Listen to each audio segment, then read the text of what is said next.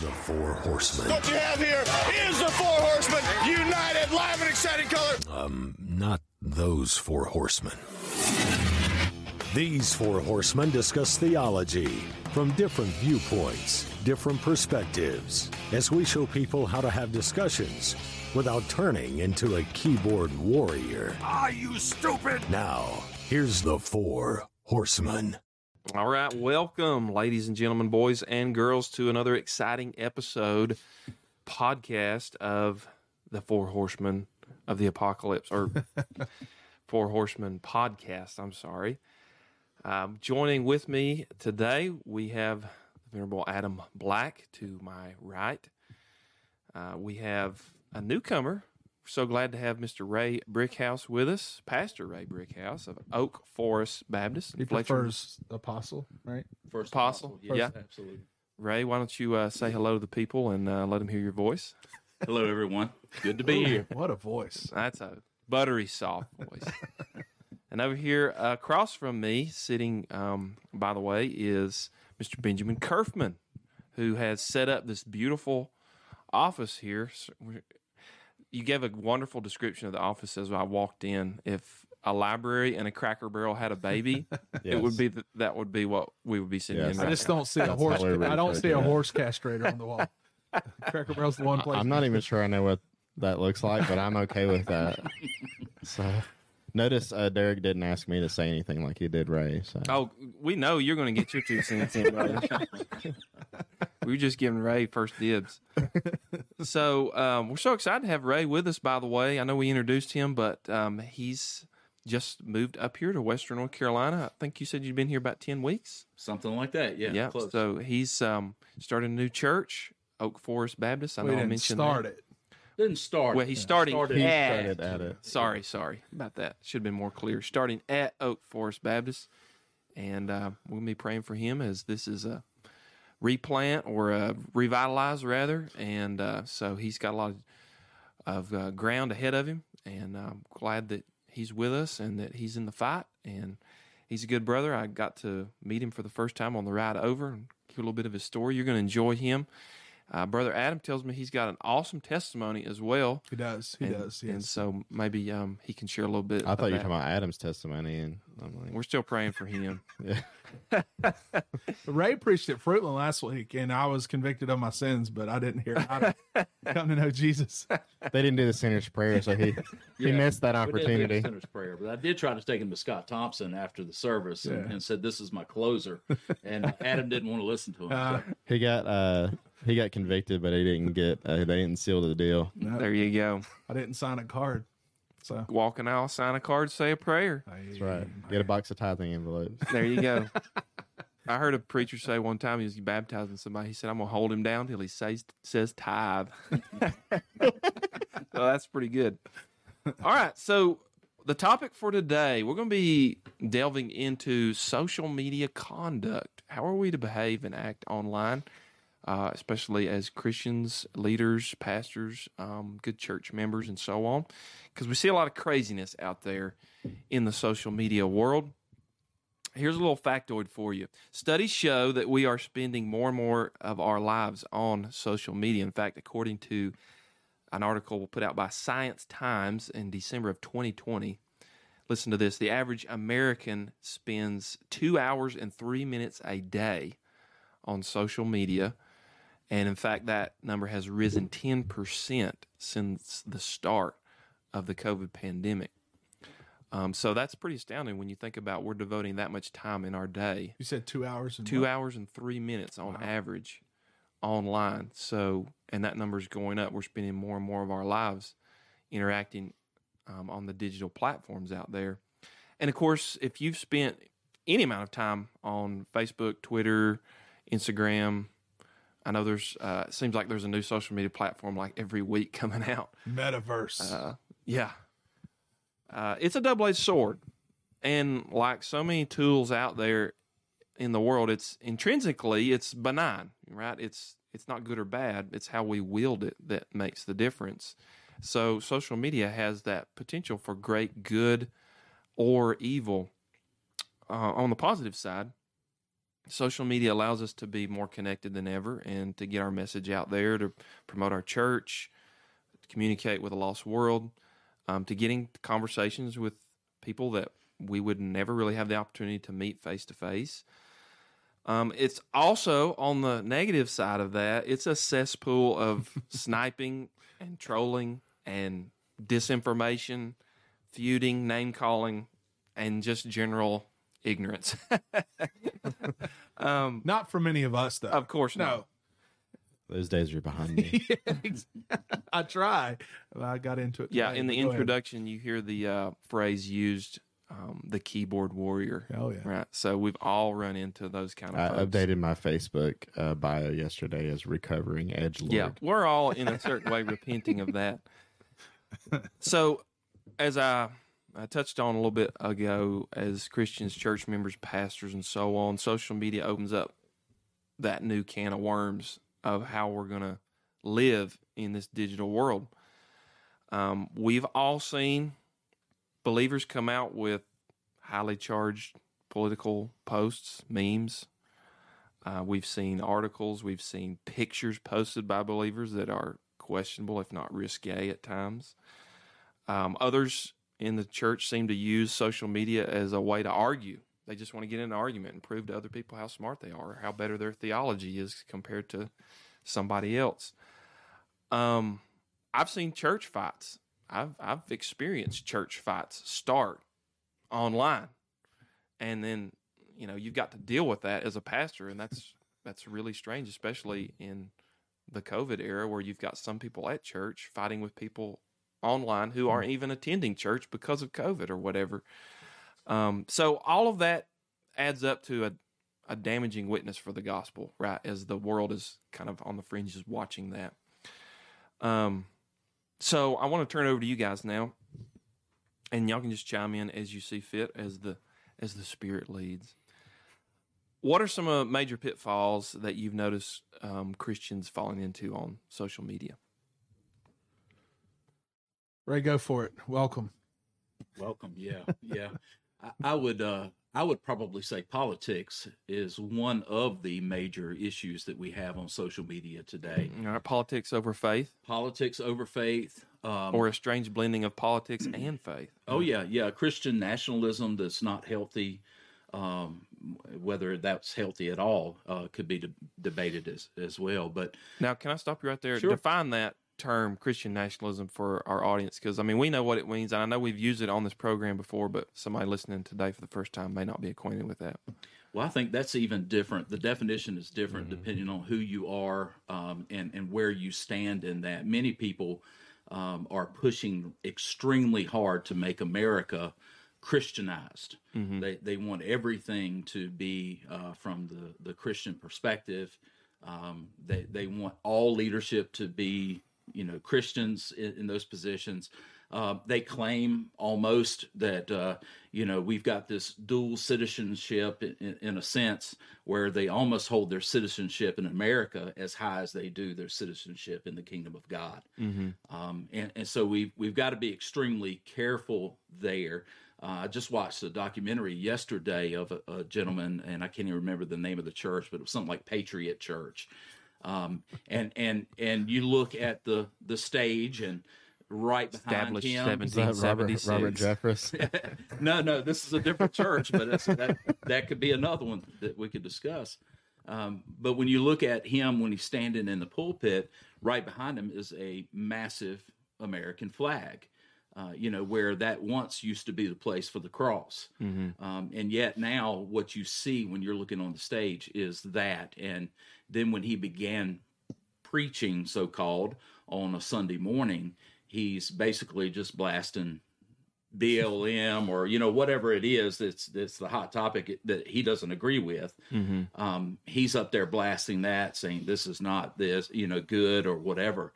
Um, so I think we've kind of lost sight in in some cases of what we're there for. What is the purpose of the church? So I know you guys have probably witnessed this too, but I've seen Christian folk, good people, people that I would have a lot in common with, who actually post more about politics on Facebook than they do about Christ and the gospel. And as you're looking at that, you're thinking, Well, which is more important to you? Because just looking online, if I was uh, just an observer and I didn't know them, I would think, well, man, they're really political, and I never see anything in there on there about anything spiritual or biblical or about the the gospel. You guys backing me up on that? You see that too? Well, I think that's one of the major pitfalls is that people are finding their identity in that, in that Rather than the gospel. in that well in the character caricature of who they are online um you know they they try to present themselves in a certain way and and they think they're quote unquote an influencer um they post pictures for likes they co- post stuff for likes uh want the comments um so i think people are, are trying to find um it's like their identity and who they are is is in this person on- i- i- in in Facebook or social media in general. That's why you see so many young people wanting to become influencers and and they're wanting to have you know TikTok videos and they're wanting to become famous, but they're not. They're having to go beyond who they truly are to get the quote unquote likes. Um, we're it's almost like we've become a clickbait society. I've even found myself, and I'm just being honest, is you know I'll post something, and I'll go back. Why hadn't anybody liked it? You know what? Like why hadn't anybody comment? I figured that would cause that- some drama. And, and I must have got shadow banned. yeah. So it's it. So but then I reflect. I'm like, well, what am I doing here? Like, what am I trying? But to you're do? tapping into a real um, spiritual issue there in the hearts of everybody, right? We're, we're all prideful people. We want to be liked. We want that security. We want to have our ego stroked. Social media definitely feeds on that, the weak, the weaknesses and the the desire to be accepted by the world. Um, and it's easy for Christians to fall into that, just as anybody else, right? good and bad. Yeah. You know, I mean, it's it's just uh, people will say things that they wouldn't say in person. I, I, read something today actually. Uh, I was reading up on it that social media is how people know each other now, as opposed to face to face. Crossing the street, shaking a hand, Yeah. saying, "Hey, I'm your neighbor." That's how you know people. Yeah. but which again is good and bad. So like you were saying, what do people know you for? Well, that's not who I am. I, Well, Mm-hmm. you talk about Biden or you talk about Trump all the time. hmm Well, that's not who. Well, that's what you're portraying yourself as, and so um, that's that's kind of the double edged sword of it. So I think um, you know Jesus said, "Where your treasure is, there your heart will be." Mm, or where, where your heart is, whatever. we got it. It's Where in your the treasure Bible. is, there your it. heart will be also. Yeah. Something like that. Sorry, I need more caffeine. Um, you know, I mean, that's what Jesus said. And you think about it, okay, well, what do people treasure in our society? Well, as the economy uh, collapses intentionally, um, people don't have as much money, so money isn't where they put it. In, it's in their sense of self. That that is where their worth and their identity is. So then the question is, uh, if yourself or or the way that people perceive you is your treasure, then the way that you present yourself indicates what's going on in your heart. So, in in other words, uh, you post about what you care about, and if you're posting more about politics or or even like family, like your kids or whatever, Panthers. you're posting more about that than All my doomed sports teams. you know. yeah, I mean, if if you're if you're Except doing that, then it shows you, you know, uh, what your priorities are. It's I, I tell my people all the time when it comes to evangelism. Evangelism, you don't have to memorize, you know, a five minute speech to give somebody about Christ. You don't do that with your team.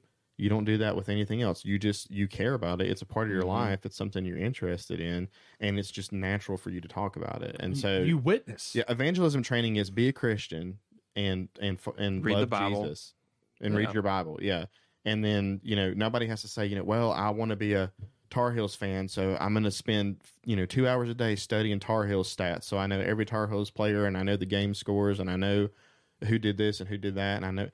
Nobody does that. They just enjoy watching. It's a normal part of their life. It's a, it's a ritual for though. them. I used to know a lot of stats.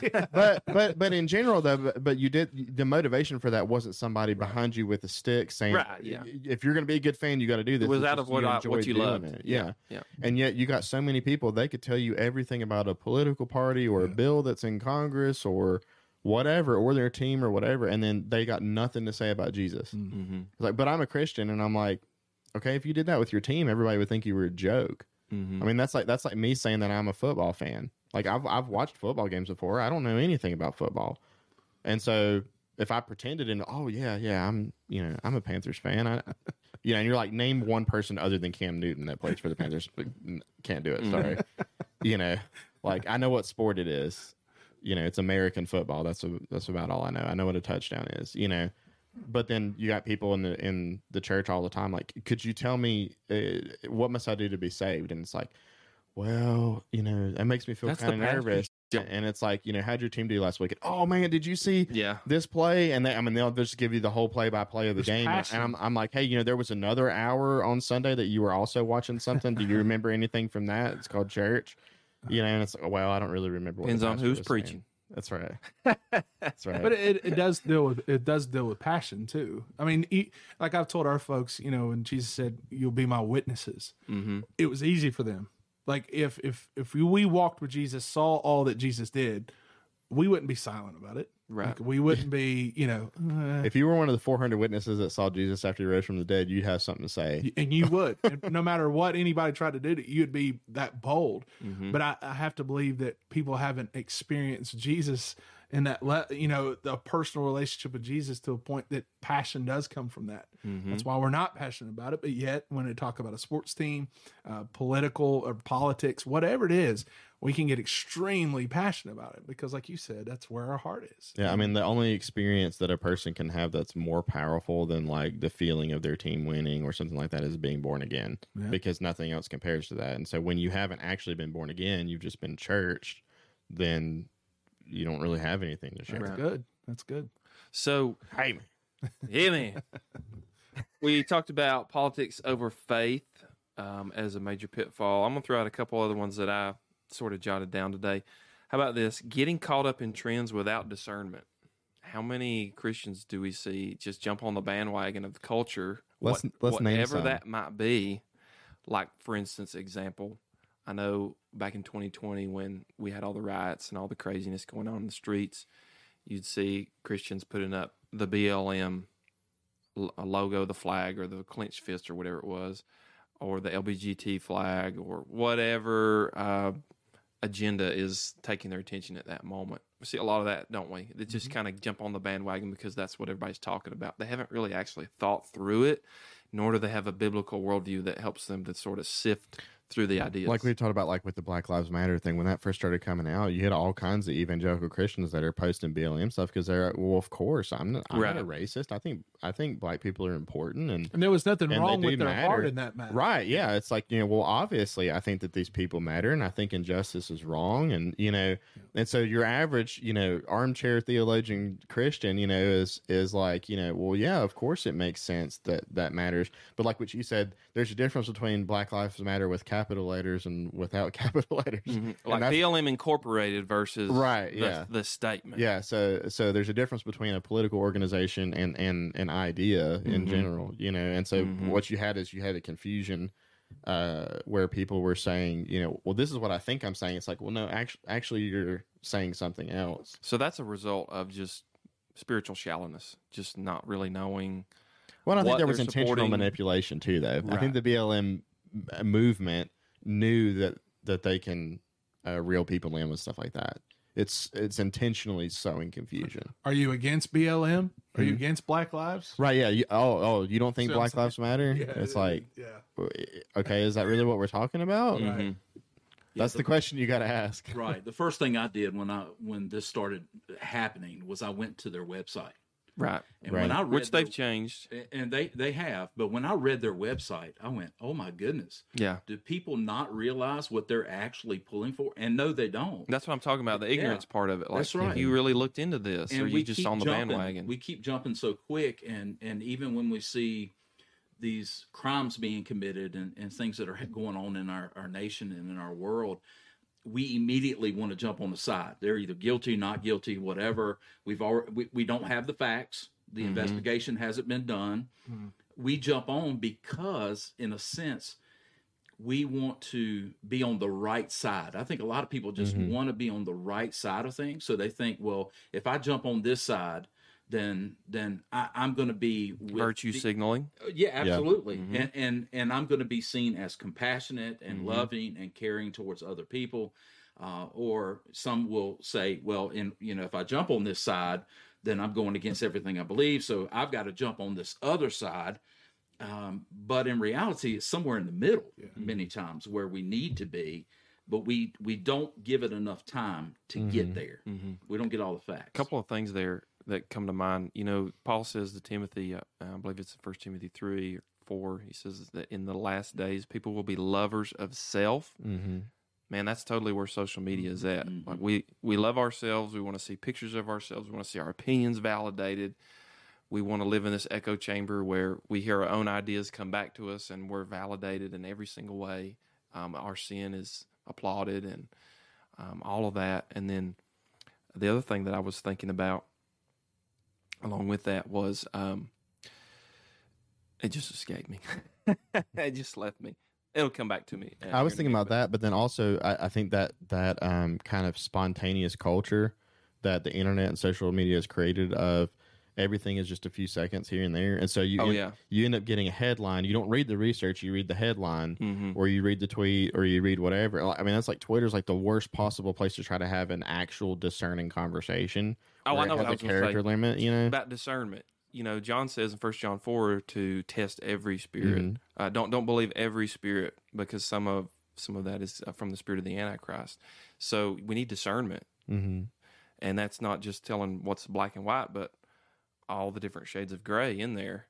Um, what's right from almost right is really what discernment gets down to, and it's easy to jump on the bandwagon on social media and not really check out and do your your due diligence and your homework and get that that biblical discernment. Well, Proverbs says, "Wise thoughts comes wise speech." Mm-hmm. You know, and and I think I, I I was thinking when we were talking about the overreaction, the thing that popped in my mind that I did, I know that I did was I think it was last year. Um, Bubba Wallace, the NASCAR driver, if you remember the whole noose thing, The news thing, yeah, I'm like, man, that is wrong. You know, that's absolutely wrong. You know, how dare them? You know, and and everybody jumped on that bandwagon. We stand with Bubba, and I think I even posted that. Come to find out, is just the handle for the garage door. Um, and so I was like, ah, but I didn't. I wasn't slow. I, I reacted quick. yeah. Social media does that, right? It's a knee jerk reaction. Well, the news does instantly that. gets you triggered, and then you the just news jump creates in. a narrative like Yeah. that, Right. Like Mhm. like that, like and so being able to, and we talked a little bit about that last week, is being able to de- determine what is actually true. Mm. Um, so I, you know, we've got to be slow before you go hit and send. Be slow, Mm-hmm. be thinking about it. You know, Well, I think you know the example that comes to my mind when I think about wisdom and discernment is kind of the classic, you know, Solomon with the baby. You know, the woman brings the baby, and you know, Right. this you know this woman rolled over in the night and smothered her baby, and so she's claiming that this baby's mine or whatever. And you know, and now I'm thinking about, it, I'm like, I ought to preach a message on that. But I mean, it's a very, it's very relevant when you look Ballmer. at when you look at the context of that to mm-hmm. these issues of you've got two people that are that have got, have two narratives, right? And they're saying, and and both of them seem credible, and it's like, okay, well, how do you how do you exercise the discernment? And Solomon had had enough discernment one to do like y'all were saying. He waited to hear both sides of it, to meet them face to face, to see what was going on in the situation. He didn't just write a letter and said, "Well, I'm the king and I'm decreeing that this is what you should do." He brought them in. Mm-hmm. I want to see this baby. I want to see the people. I want to get all the information I can, and then had enough discernment to say, "Okay, how how can I set this up in a way that truly exposes uh exposes the heart of the matter?" You know, so when he's like, "Okay, well, if you're both fighting over the baby, we'll just cut the baby in half. You can both have a half." Right, and he gets down to the heart of the matter of like, there's only one of these women that really cares about the child, Mm-hmm. and he was able he was able to sort that out and then was able to determine the truth in that situation. And that's like what we've talked about with worldview and discernment and those kind of things is knowing how to ask the right questions and get to the heart of the issue but you're not going to do that with a headline or a tweet or anything else. It's going to take time you know and information to make discernment. That's been the hard thing with covid right? If you want to find a scientist to say whatever you want to hear there's somebody out there that'll say it. It doesn't matter what side you're on. The reality is in five or ten years we'll we'll have much more discernment about what was right or wasn't right or what's okay when you're in the middle of it sometimes you just got to let things shake Yeah, down and we've all had those endless debates about masks and the vax and everything surrounding COVID. It's it's just been exhausting. Well, and, and then and then the other thing is individualism. Social media, ironically enough, even though it's centered on the self, it actually removes the individual from the equation because you it's your social media is just a collection of what agendas and movements that you've associated yourself with. So it's kind of like a collage of of ideologies, but you as a person just get lost in that. So then like like you said, people know you by your social media. Well, I know that you're, you know, you're for this agenda or this political party or this person or this team or this whatever, and that's who you are as a person. And it's like, well, no, I mean, there, I might have opinions or things that I like, but there's more to me as a person than just like the things that I click like on. But that gets drowned out Right. there. And so then even with the COVID stuff, that's where you get these. uh uh, assuming motives, you know, oh, well, you take this political position or you take this position on mask or vaccines or whatever, well, then you must be associated with all these other things over here instead of you actually being an individual and maybe having thoughts that are different from other people. Um, it- it- we just we just like to categorize people. So a couple more pitfalls here, and then we'll move on. Um, maybe you're familiar with this term, the humble brag.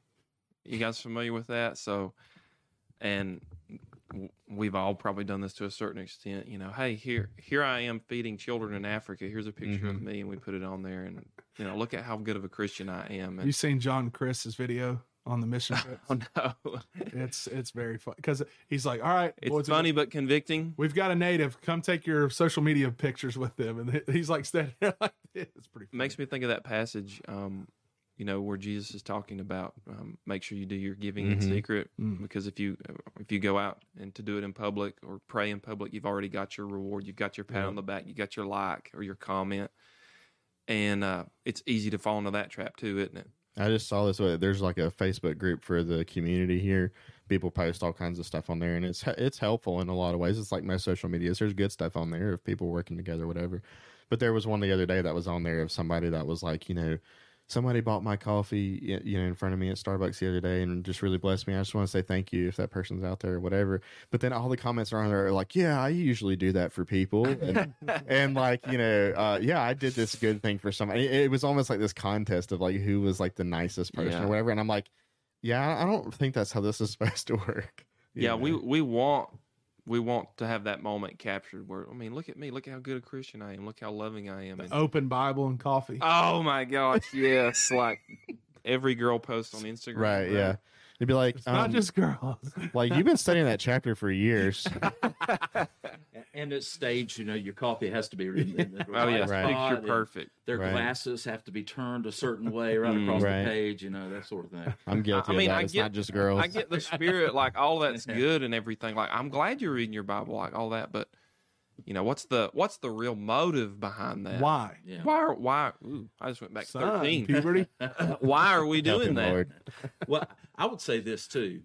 There is a, um, I- I guess it can push us a little bit, you know, especially being pastors in a church or leaders in a church, where we're doing good things in the community, and you know, as pastors, we want to kind of brag on Sure, our people to yeah. a degree. You know, we want to say, you know, great job, look at what they were doing, you know, that sort of thing.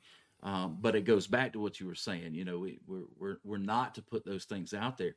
But at the same time, you know, when you're in ministry and you're looking at the church and you're looking at reaching your community, you think, well, you know, the the community needs to see us doing these things. They need to see us doing good things in the community. And so there's always that struggle, I think, you know, uh, if you're planning an event to go reach out to somebody in your community after it's over, you know, posting pictures of your church. And man, man, I'm so proud of these people and that sort of thing. Yeah, I mean, I think it's all about the heart of the. Yeah. What's what's the. But intent? regardless, somebody could twist it. Yeah, Uh, it could be it- yeah. It doesn't easily. matter. Like, I mean, when somebody comes forward in the church and they make a profession of faith and they want to get baptized, I I usually get a picture taken with them and I put it on our church page and say, "Hey, look, you know." I feel bad because we didn't baptize anybody that day. But that's the thing is, people will read another pastor will read that and be like, "Man, I, I celebrate with But you. but then again, But- you're Right. putting it on your church page. See, I think Right. there's a difference there too. It's different than If- putting it on your own page of like, yeah, I think it is. I mean, if if if if I'm you know the pastor of a church, which I am, and we go out and do something in our community, if if I come back and I post, we'll just say five pictures of the event. Um, helping somebody in the community on the church page, then only people who are connected with the church in that way on social media are going to see that. And so Mm-hmm. to me, that could almost be a recruiting tool for other people in your church to see, hey, we're doing some things. It, it would be good to have you a part of that. Right. Yeah. But then if I turn around and share that to my own page, you know, now I'm broadcasting it to the world. I think maybe Mm-hmm. there can be, yes, there's a heart issue. Yeah, and I, and I would even say that that would be wrong. Again, that's where I think that no matter what you post, somebody out there can twist it. No matter what, Yeah. if you Oh, go yeah. at it with the right motives, you celebrate. I, I, there's been times where I'll I'll be sitting there just thinking about church that day and, and what God's doing in our church, man, and I, I'll put out a like a praise on Right. it. But somebody could look at it and be like, "Oh, he's just bragging about comparison. Comparison. Yeah, and so, uh, but that I don't think because someone else can do that, that means you need to stop it, unless, like you said, check your heart. doesn't that show how fallen we are though? Oh, Like, absolutely. Well, yeah. yeah, we can see somebody else succeeding and, and God really blessing, and we're sitting over here being jealous and envious of it. Yeah. You Yeah. know, we're all Well, twisted up about it. Mm-hmm. Like, I think how about messed up are we? I think about the scripture. It says, you know, we're supposed to spur one another on to love and good deeds. You know, mm-hmm. that's part of what we do. And so there's there's a way to encourage people that's centered on God and the gospel and not on the church. You know, and that is it is a hard line. You know, and I'm sure. I mean, I'm not speaking for y'all, but I know for me, I, I'm sure I've crossed that line several times personally and with like stuff on the church or whatever in the past. But like last night, we were in the Waynesville parade and we got to hand out uh, tracks and uh, candy and different things like that, and and be in the community. So yeah, we put up some pictures, but we tried to emphasize like on that post, there's scripture in there mm-hmm. for one about bringing the gospel to the end of the earth and just thanking everyone who came and helped us, you know, share the gospel with Waynesville. So, but but the purpose of that isn't like you know, well, you know. We were one of you know only a few churches that were in the parade, and we're more spiritual than all. Right. It's like if you make it a comparison thing, it's like we're not we weren't in competition with any other churches. It's just a matter of like if there's a thousand people there and they'll take whatever you put in their hand, we're putting the gospel in their hand, you mm-hmm. know, and then God will do with it whatever He will. But there's a difference between that and being like you know. Post, Chest posting up your Sunday morning attendance every week. Right. of, I just want to praise God. You know, it, it's like it's like I tell people, you know, because we do the Lord's Supper every week, so we have uh, dozens of decisions every week right.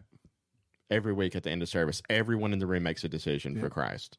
But some of them it might be against, you know. Right. But it's like I could just post that up and be like, w- we had hundred percent of our worship attendance this week made a decision for Christ at the end of the service today. I could post that up every week if I wanted to. You know what I mean? Of like that kind of pastor brag thing. But the reality is, like, how is that actually helpful, or does that glorify the Lord? Mm-hmm. And is it really truthful? You know, it's it's really not.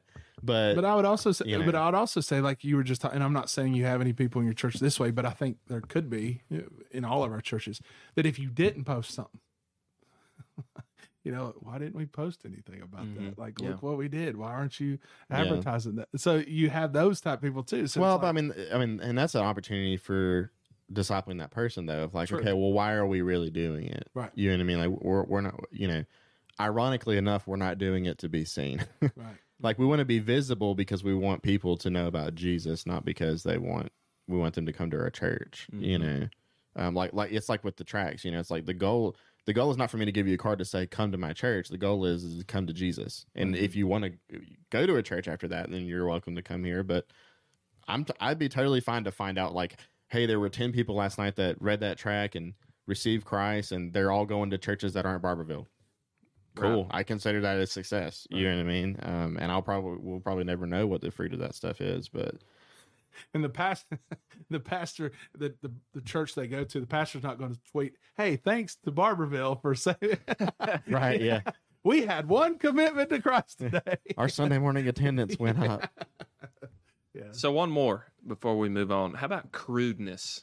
Um, and we've all seen that where, you know, a believer will post something and maybe it'll have profanity in it, or maybe it'll just be just downright not necessary, um, kind of muckraking, maybe even an ad hominem attack at somebody that just brings division and doesn't really build up anybody. Um, one example that we could talk about as we open up the topic of crudeness might be uh, what's become so popular recently in our culture, which is the phrase "Let's go, Brandon." Beep. Um, because you could look at that from a couple of different angles, and you could look at it uh, from a crudeness background, but considering what it really stands for, what's it, what it is a stand-in for. Um, so, what do you guys think about something like "Let's Go, Brand"? I know we touched on politics, and this bleeds into that, but um, is it, as an example, is that something we should be posting, or uh, what are you guys' thoughts on that? No, because if you go back to the origin of that, Mm-hmm. um, the first time I saw it, I laughed. Uh, I don't know if y'all know the origin of that, but there. Why don't you tell them? Because Yeah, it was a, most people know, but there may be a few. it was a NASCAR race, and the the driver had won, whose name was Brandon, and they were interviewing him at the start finish line at the end of the race. Well, the fans are chanting "F you, Biden." Uh, that's what they were chanting. Why I don't know why, but that's what they were chanting. And so the the announcer or the lady interviewing said, "Well, it's clear that they're yelling, let's go, Brandon,' and it was obvious that's not what they were saying." Mhm. Um, and so what I would say is it's absolutely crude just because of the origin of it. The origin of it is one hundred percent crude and one hundred percent something that a Christian should not say, um, regardless of who the president is. You know, um, so I, I, I, if you go back to the origin, and some people may not know that. Some people may just think, well, it's just against Biden. I'm against Biden. Well, if you go to the origin of it, Mm-hmm. "f you Biden" is exactly what where that came from. Right. And, like uh, if you're a parent, you would not say that in the presence of your children, No, much less your. Lord or your pastor. Absolutely not. Or you could school. connect that as well with our earlier topic about Christian nationalism. Mm-hmm. There was a church right after that happened Oh, where that was being led from the Right. pulpit. What? And the church Yeah, oh yeah, they were Must chanting like that that. over and over and over again. Um, during the church service, there were multiple videos posted online of it. Uh, so here, you, here here you've got a church that's supposed to be a Christian church, Mm. and they're chanting this, knowing what it actually means. Right. Um, and so they they you know in that sense it's it, they've definitely taken that service and made it political and made it crude at the same time. I would argue that that's You know. not actually a church service. Well, in that case, but- yes, I mean that, that definitely could be argued. Um, so yeah, absolutely. And and one of the things that drives me, Westboro Baptist. It was John Hagee. John think. Hagee, yeah, and I'm Yeah. sure Jeffrey. That was that was my first Or guess. no, was that other guy- like the No, hate church. Who's Hagee. the other guy in Tennessee that all he ever does is talk about politics? Oh, the young Greg guy. Locke. Greg yeah, Locke. yeah, yeah, I Yeah. think they did it too. Yeah. So.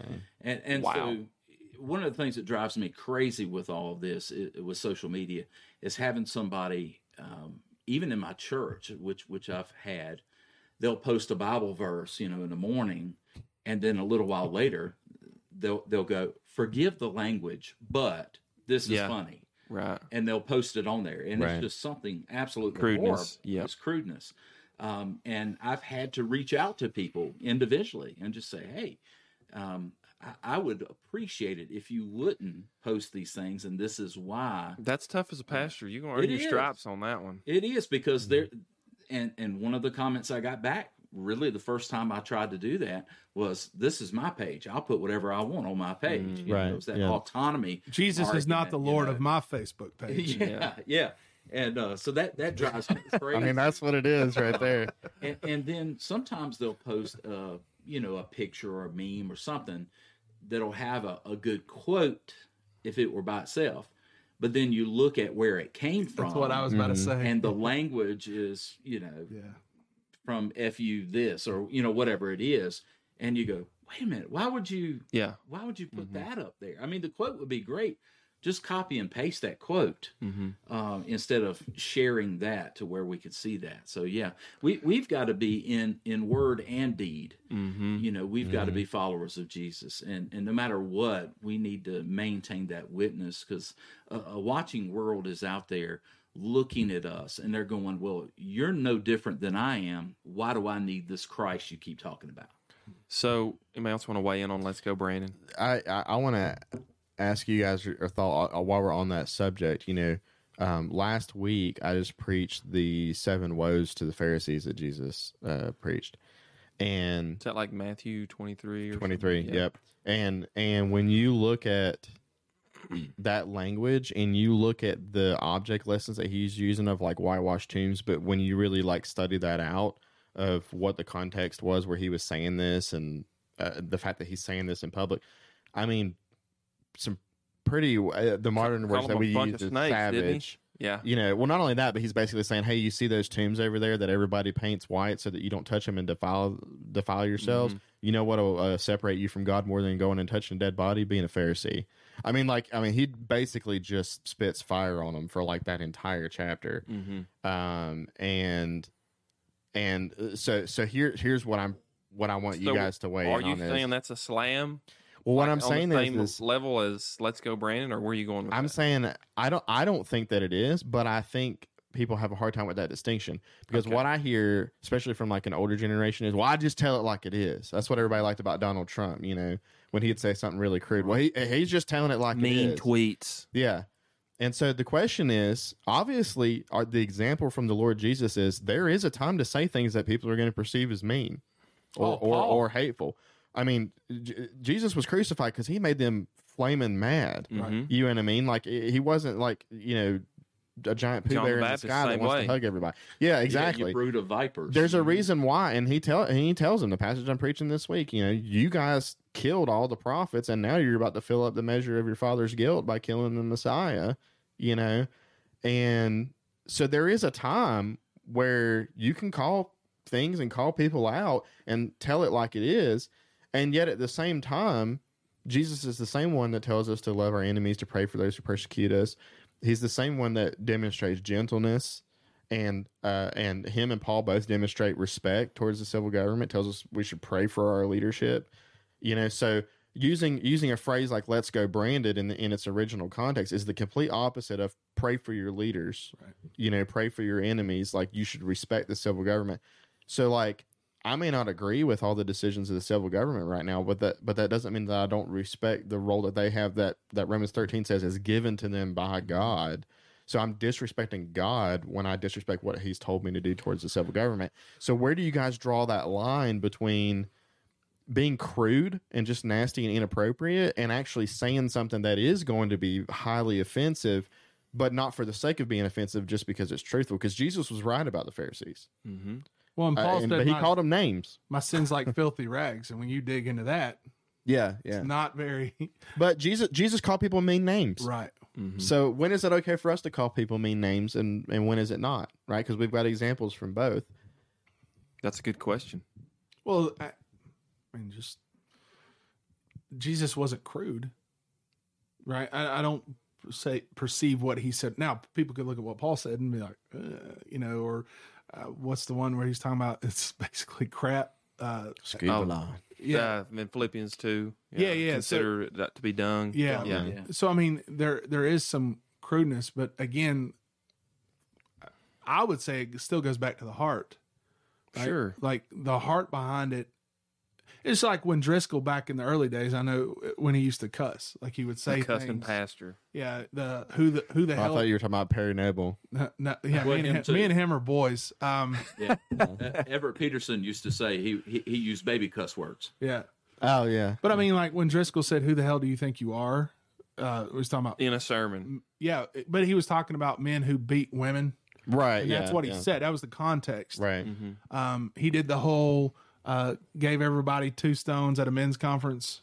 Uh, get your stones back. Um, Mm-hmm. That could be perceived as crude. Um, would I do those things? No, Mm-hmm. Uh, I don't. I don't believe they. Well, the, the question is, i- is there an edifying way to to express those same things? because I'm sure. You what I mean? Well, Yeah. Jesus was clearly, Talking about biblical manhood, there's a lot of ways you can talk about that Right. without using that as an object lesson. and Jesus was obviously criticized by the Right. way he said things. I don't know. That's a great question.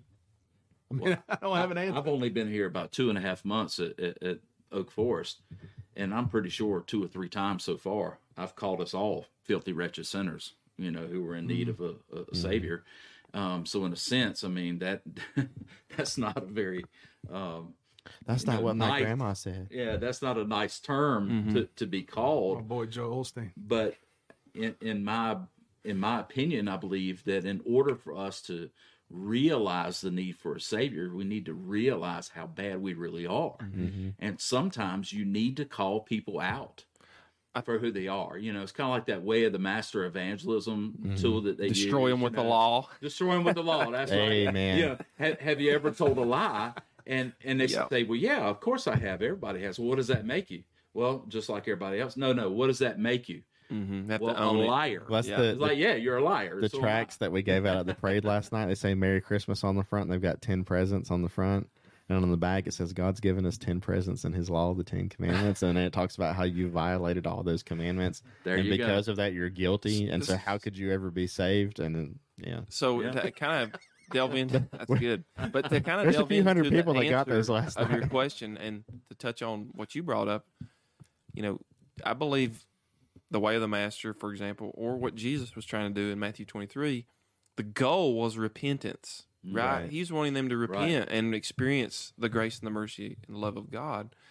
And I think if that has to always be our heart. If we're going to say something difficult or something incendiary or that's going to cut somebody, they need to know that it's coming from a heart of love. Like I'm wanting to lead you to the fruit of repentance. It's hard to do that on social media yeah. or in an eight second TikTok video or whatever. But I think maybe that's one of the distinguishing things is, you know, Jesus is trying to lead them to repentance. I think it's that, and I, and I think one of the big differences is is we have to assume motives, but the scripture says that Jesus knows what's in man.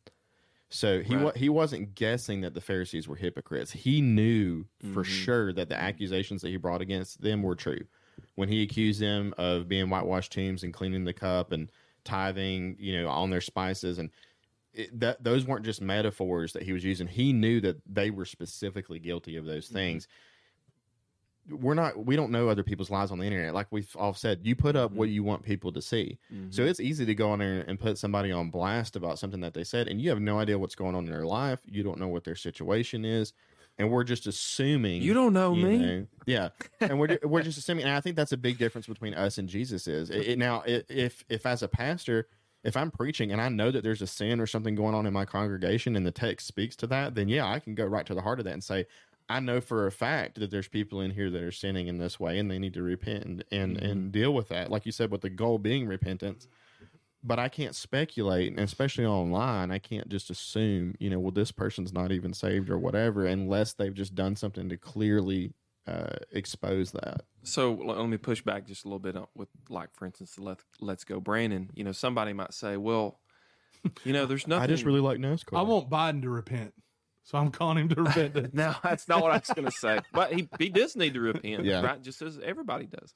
But um, so somebody might push back against that and say, "Well, this is just an expression of my disgust with the direction of the country, and you know, I don't agree with the direction that we're going, and I'm tired of people."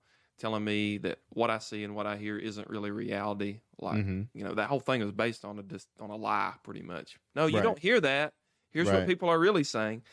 So, you know, maybe somebody might push against that and say, well, you know, it's just kind of a stand in word. Like instead of saying the D word, we say darn, or, you know, it's, Right. it's like a, so you I could get pushback from it like that. Um, but still, you got to look at the heart of the issue. Yeah, I mean it.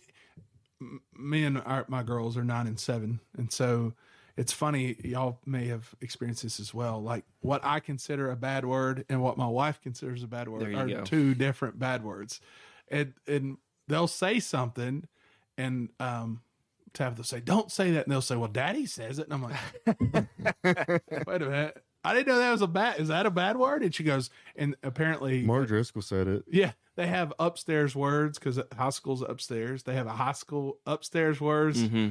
that they can't use, and I'm like, well, but language is odd. But uh, I've thought about this a little bit. Uh, Like I would never cuss from the pulpit just because of the social.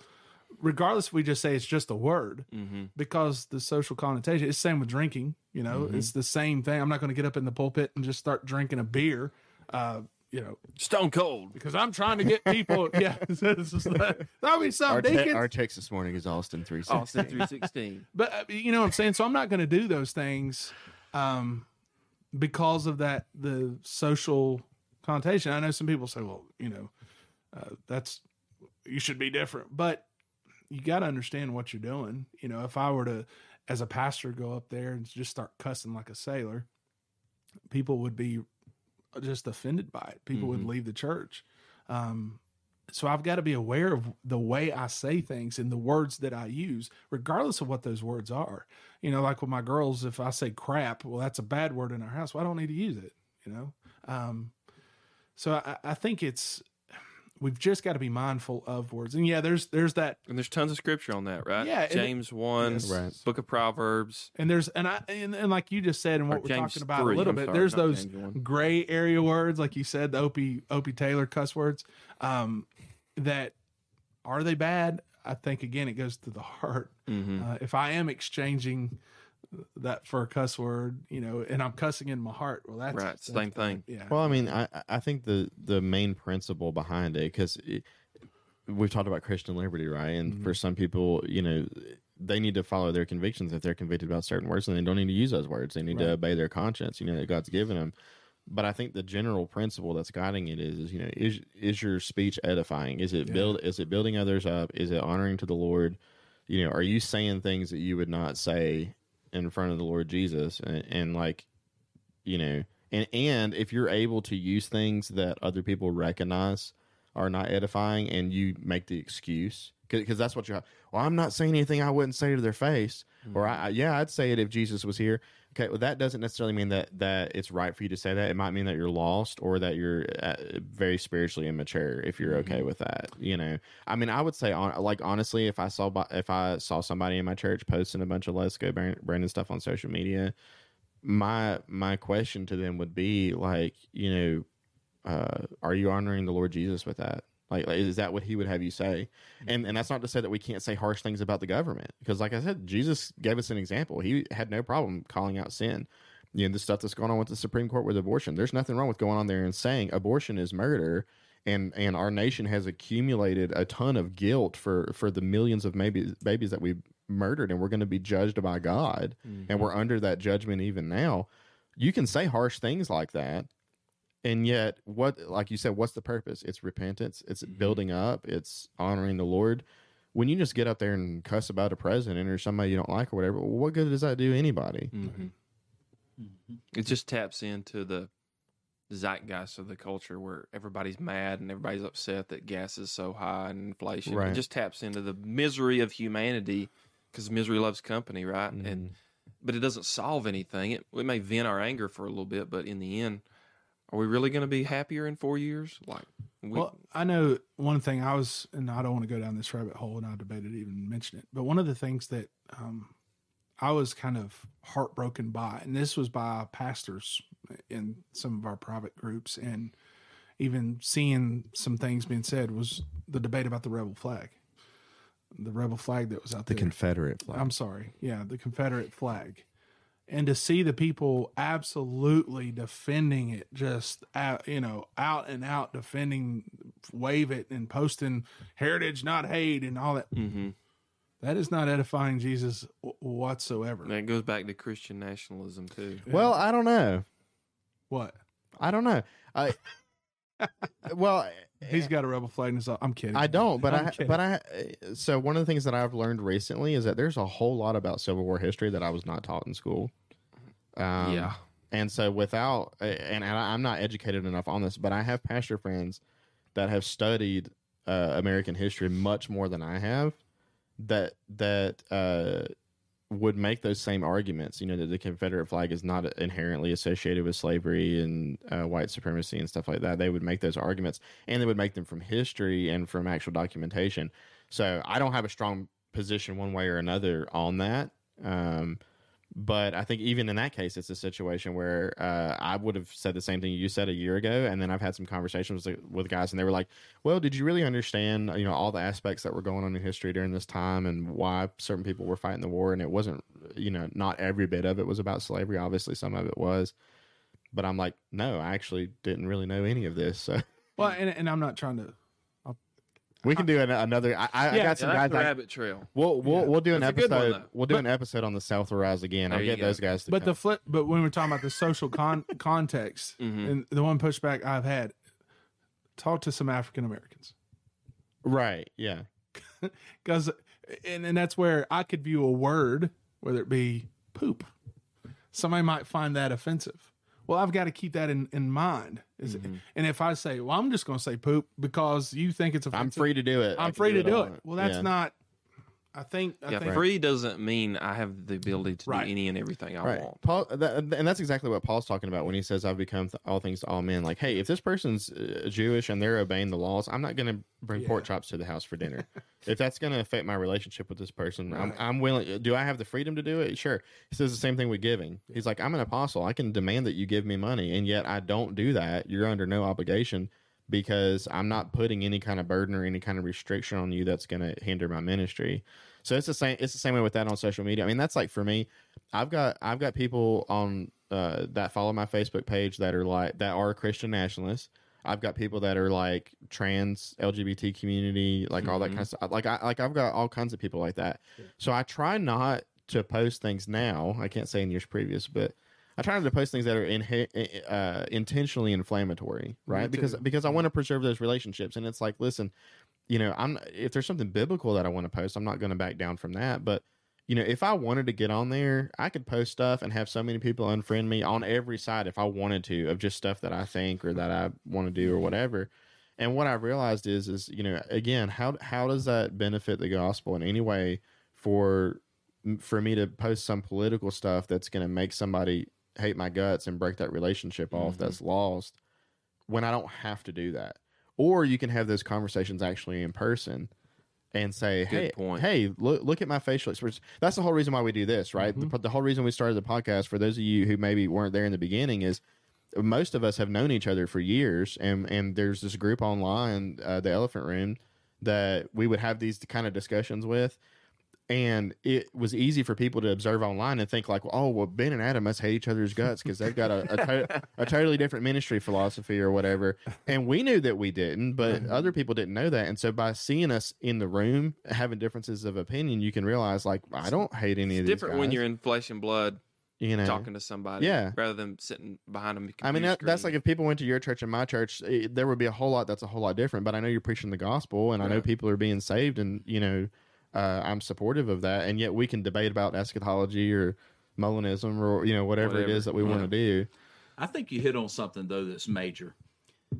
When when we post things that are, um, we'll, we'll just say very inflammatory, just say towards a political party, for one. If we post those kinds of things on our social media, we we've already uh, pigeonholed ourselves into a corner. Um, and we've already let everybody know that if they believe something different than us, um, then then we can't come together. You, I mean, you, you've you've already angered them. You've you've separated them. You know, I've, I've heard pastors from the pulpit, you know, make statements, angry statements uh, about people in the LGBTQ community, um, uh, people who uh, stand on a different side politically than they do as a church. Which, by the way, uh, the odds of your whole church being one political party is slim to none. now they might be very quiet if they're in the minority, uh, but it's it's probably slim to none the, the chances that that's not the case. And You so, mean there's not only one party for Christians? yeah, I know.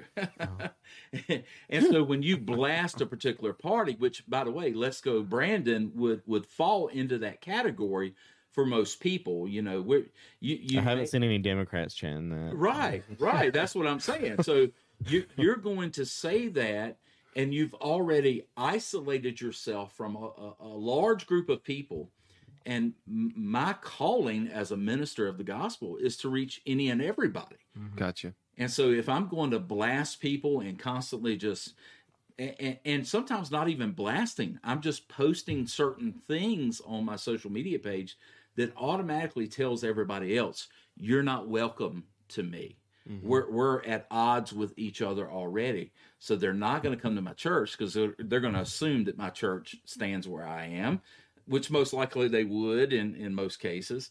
Um, and, and so we can ruin our witness. We can ruin opportunities to reach out to these people if we're not careful.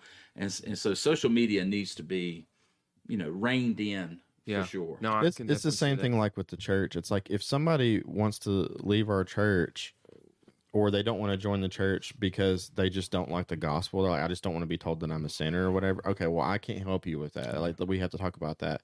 But God forbid somebody would want to leave a church because of, you know, well, you know, I vote a different way and I don't feel like I can be a member here or whatever. And we can talk about worldview issues and stuff like that associated with parties, but but you've got some of these churches where, you know, like you said, if you don't fit into uh, I vote a certain way, I think a certain way, I support certain things, uh, then I can't be a member of that church. If it's not the gospel, then that church is doing something wrong. Mm-hmm. And if and if people are unfriending you on Facebook because you're just you know pouring gas on a fire somewhere, that's not edifying Jesus. It's like if you're like, hey, I want to let you know I unfriended you because you keep posting this scripture and it makes me feel really convicted and I don't want to read it anymore. It's like, well, okay.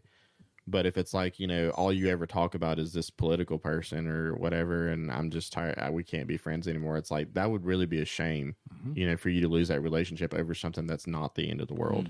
So let me ask you a question to piggyback off what you were talking about about destroying those relationships before we can ever really develop them. And of course, the elephant room, where a lot of times deep theological discussion would take place. Um, is it even profitable in many occasions to debate these things online? Like, if we're going to get in a, a group and talk about um, evolution or abortion or LBGT, the vax, um, whatever. I mean, are we really getting anywhere in those arguments? Have you really won anybody over to your side? I mean, do you see any profit from getting in those kind of discussions online? Um, or are we just really driving those wedges even deeper?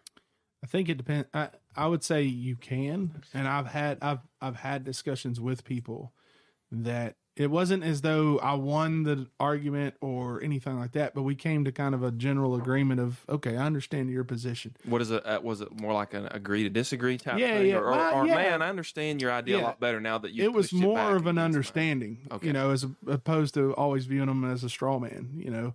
Um, but I think the the problem with social media, as I saw today, um, the problem is is when you have like if I make a comment um, or post, and then somebody else comments, and I respond to them, and then somebody else jumps in. Like there's nothing fruitful going on. I made a comment today on Perry Noble's thing about how he loves Joel Osteen, and um, I just basically said he didn't preach the gospel, and um, that's harsh. Hey. That's crude.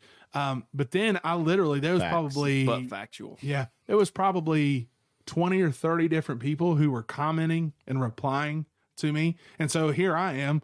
I haven't done this in a long time. You time. got dogpiled. I got dogpiled. So I'm sitting there trying to like, you know, comment, comment. Bobby Burgess jumped in and he was trying to help me. So it's like, yeah, I got somebody with me.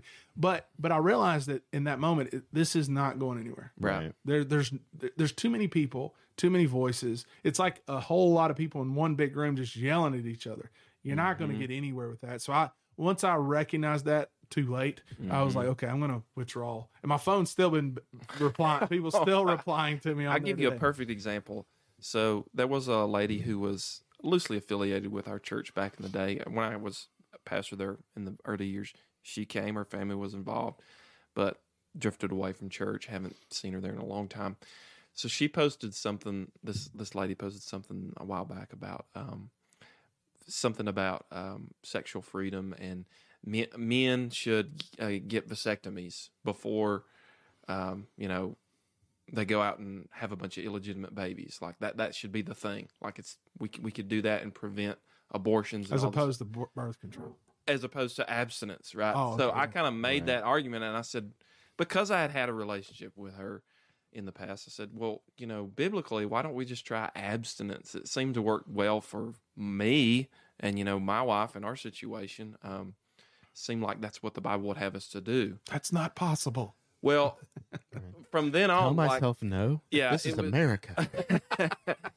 it was just completely gone from then. Like it was just she kind of got on attack mode and everything. But at that moment, I realized, you know what? This is not profitable. She's not open to receiving the truth. If I were to push this further, like it would just further destroy the relationship, and it just wasn't going anywhere.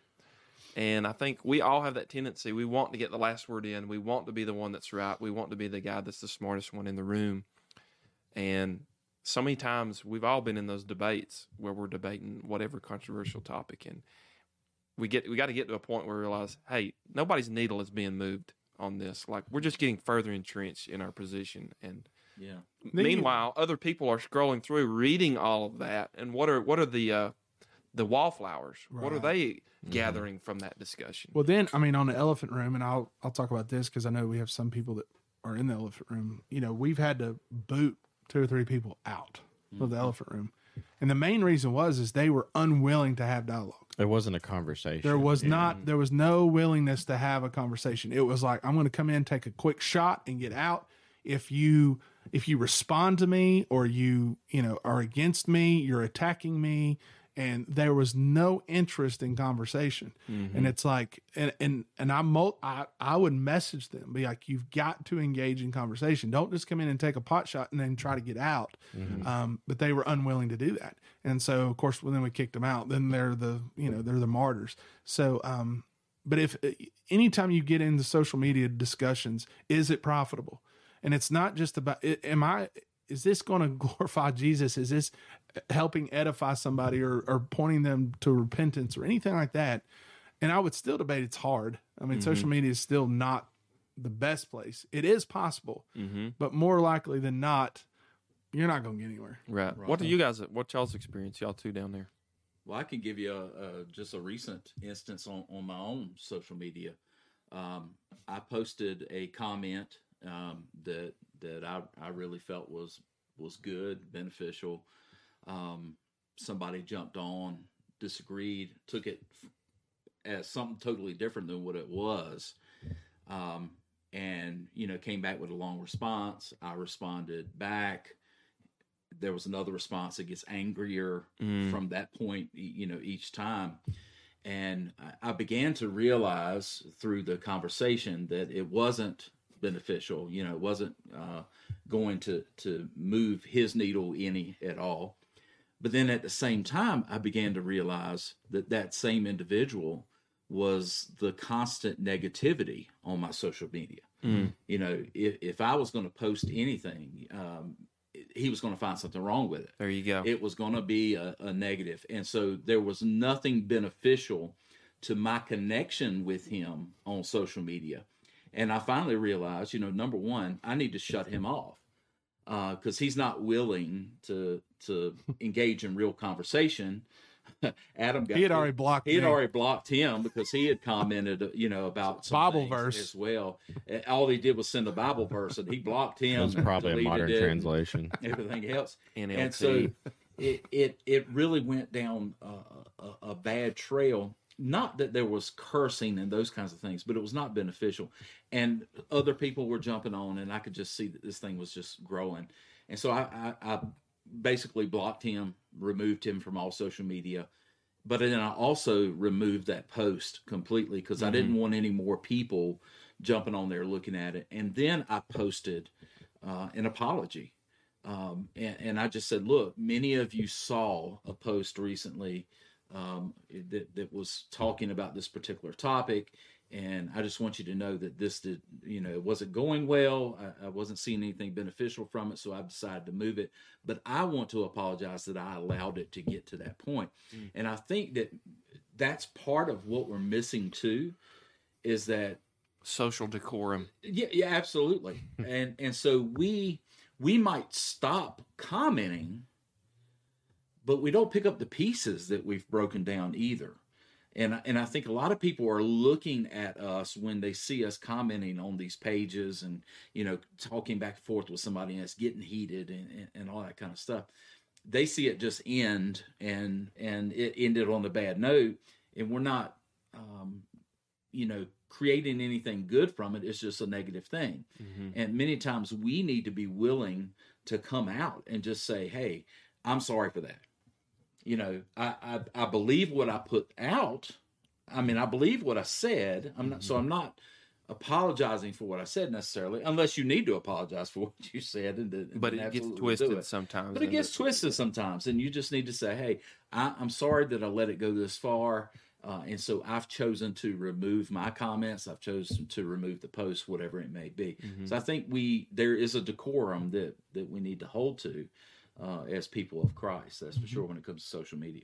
What about you, Ben? You you you seen any positivity come out of? it? I mean, like I- brought an atheist to agnosticism or moved it, moved somebody a different way on a debate? Um, I ha- I have seen fruit before, but it's definitely very very little compared to the amount of conversations.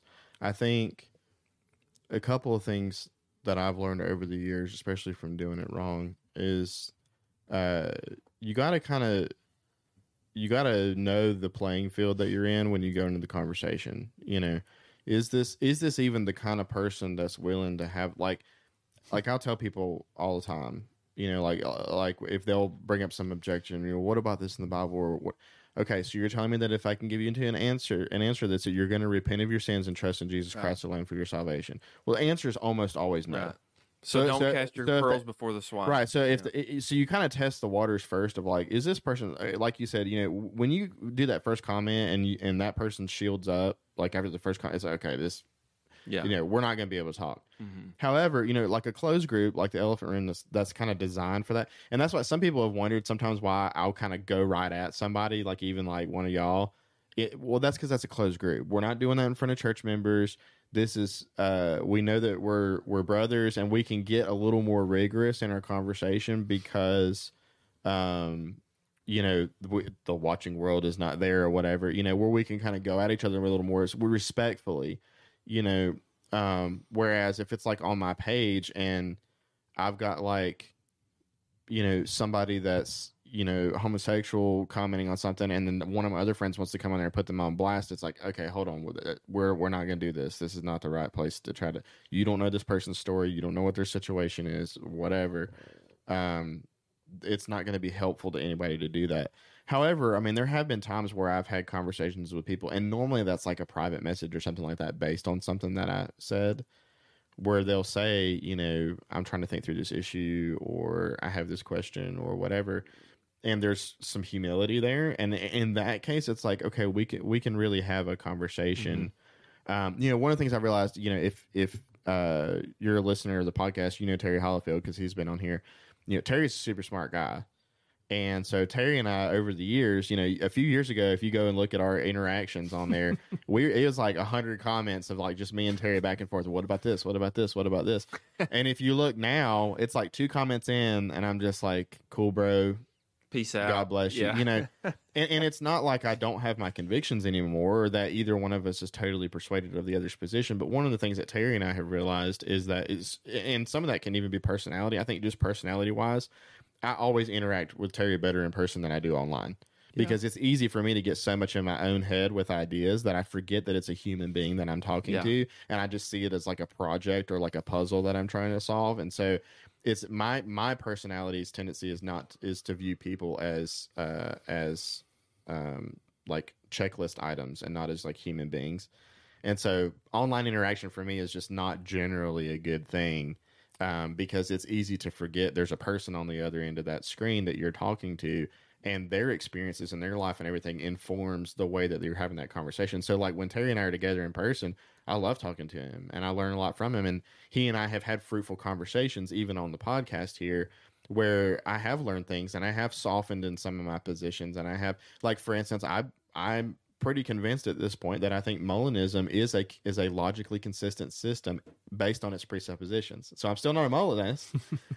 But if But I pre- you've but if I, in the but- direction a but little bit. as a, as a, well as opposed to just saying that it's just completely Garbage. completely logical or God's like, like forced him that way. you know His heart's being softened. five, five years ago, I God's would, I would have said, uh, yeah, I would have said five years ago, uh, you you uh, are not a logically consistent person. You're not a reason a reasoning person if you uh, ascribe to a system like that. That Calvinism is the only reasonable, you know, uh, position to have on soteriology. And I've changed on that. You know, I, I've I've met people that I think, okay, I have different pre- presuppositions than I do, but I can at least see where they're coming from, and I mm-hmm. see when they're pointing out texts and things like that. Like, okay, I, I see I see where you're at. I'm not there, but I get the same thing with baptism. you see where the argument holds water. exactly say, okay, I could. I don't buy into that, but I see where you're coming from. right. And I, I I- I think the most valuable thing that we mm-hmm. can do online is is have a few comments, test the waters, and see kind of how it's going. And the most beneficial beneficial things I've had is follow up research resources. You know, hey, you know what? I can't really explain this. Here's a video that really explains it good, or here's a book that you could read that gives a better treatment of the topic, or something like that, to where you, people walk away being able to learn a little bit more and interact a little bit more because the reality is, I mean, you know, we're talking about people had councils with hundreds of bishops trying to mm-hmm. sort things out, and we think we're gonna we're, We're gonna trying to work out the we're gonna of the nail it between the two of us on Yeah. Facebook. Like, come on. Well, I, I'll say this, and this is what I'll end with: is I was sitting here thinking, you know, Ben and I, we've known each other I don't know how long, and I know the first, our first interactions on Facebook. I wouldn't say they were bad, but like I had a, I had this character character. I was I've cage, I word. was for sure cage stage when we first right. So, so you were you were you were that like no doubt. you Easily were that triggered. you were that guy, and you yeah, probably me looked- and three of my friends were saved. Yeah. that that was it. And you probably looked at me, as this liberal Andy Stanley lover who's a heretic. But here's what's what's great is because of social media, honestly, you and I, I, I consider you a close brother of Christ. I mean. And like, yeah, we disagree on stuff, but I don't our you're not our disagreements. You're Ben, right? You're- Right, You're, my right. brother in Christ. These are just ideas. Yeah, and like with Ray, like Ray and I didn't really know each other, but over in the last like year or so, like he's become one of my closest friends, uh, like through social media. And now he's here, and and we're doing stuff. Our our wives like each other, and you know we're doing stuff together. So there are definite positives, and I would say the key to social media is to go beyond it yeah, Right. yeah. go beyond the social media because if all you do is if you make this person what you think they are on social media you're not going to get to know them well and i know that i've benefited greatly from so many different I, i'll give you another name and i don't know that he watches this but Brandon Yeah. you know Brandon i knew Brandon a Probably little bit Probably not. He's too smart to watch this. I knew I knew Brandon a little bit at Fruitland, and um, I, I didn't have a good opinion of him just from the the he preached in chapel one time, and it was like oh, this Calvinist guy, oh, you know. And then I saw some other interactions on Facebook, and I think he and I got into it one time, but then I met him. I consider him a great brother in Christ. Like him and I get along great. We're actually going to a dinner tonight. I'm sure I'll see him. And he and I've become good friends. Are we in agreement with everything? No. But I don't look at him as our disagreements. Right. I look at him as right. Brandon. And um, so try to go beyond social media because, man, there's some great people out there. And uh, they may not be what they seem to be online. Yeah, dude, Yeah. that's that's really good. That's actually how I wanted to end everything on a positive note and talk about some of the good things um, that have come out of that. Um, I know Ben, you touched on that. Adam, your relationship have y'all grown? What about you, Ray? Anything positive you want to finish us off with? Yeah, absolutely. Um, f- for me, social media has um, it is two main things. Mm-hmm. So one thing is I use it for um, the gospel as much as I can. Right. Um, I every day I post Bible verses on multiple different social media outlets. Um, I do online videos and things, just encouragement videos, little devotions or whatever it may be. Which are good, by the Um, way. Go ahead. Well, I appreciate that. Yeah. Um, but but I, I do these things to encourage people, and through those things, I've actually connected with people essentially all around the world. I mean, mm-hmm. I've had people send me you know messages from Bangkok or you know whatever, and say, "Hey man, so and so is a friend of mine. Sent me this. I really enjoyed it. I appreciate it. Love Wow. what you had to say. Those kinds of things." And it's kind of struck up some conversations, and so I have um, connected with a lot of people mm-hmm. through social media. And at the same time, I've stayed connected with people that I'm not near. Uh, so family members, you know, I, I'm able to share pictures and, you know, things that um, they can kind of keep up with our journey and keep up with what's going on. And so I've seen a lot of benefit.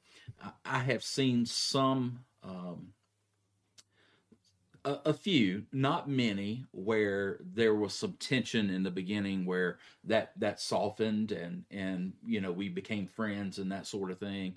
Um, I, but I, I I don't say I, I guess I would go along with Ben on this. I don't think that the, the small number, e- you know, versus the amount of conversations I've had, really equals out anywhere. Right. Um, so, uh, in in what I use it for, it's been a great thing.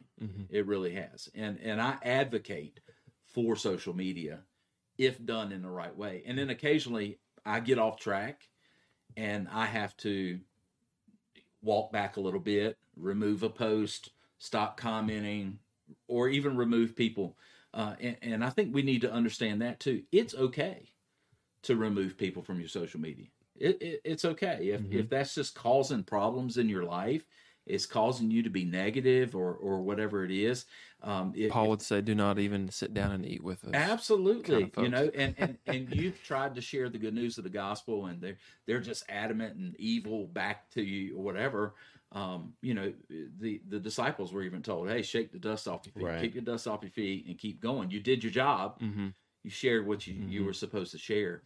Um, and, and so I've seen benefit in that as well, and and had other people comment to me back, you know, thank you for posting that apology on this or whatever, and that has Mm-hmm. Was a win. things too. That's Yeah. a win. Yeah. So to, to top things off, um, and and I would echo all all of that too, brother uh, Ray, is that um, I've seen great things come out of social media. I, I too post articles and I have a blog and I send that out every week. And which I've had- is also good. well, thank you, brother. And I've had I've had people that I don't even know will be like, "Hey, you know, my friend emailed this to me, and it was a real blessing to me." Also, our church, uh, we've we've had people come to the church because they've noticed things Right. that we posted on our social media page, or somebody from the church shared it on somebody else's page, and they noticed it, and they've trickled in. I mean, I I, I think of one gentleman and his family right now who came to us um, just a few months ago because he started watching online and then he got interested when we do our um, devotions and things started reading went to the website and you know that was kind of the front door of the church and then he made the jump to come in and now he's involved. He's got his family there. I mean so if done well social media can help you tremendously. And um, that's kind of the way i'd want to finish it off today and say that it, it's a tool and so wield it wisely and always use it for the glory of the gospel and uh, for the advancement of Christ. So we're going to sign off here today. Uh, Brother Derek, uh, Ben, Ray, Adam, we say goodbye to you. And until next episode, be blessed, and we'll see you then. You can continue the conversation online by visiting us on Facebook at facebook.com slash the number four horsemen. Don't forget to tell your friends and enemies about the podcast and be sure to subscribe and review.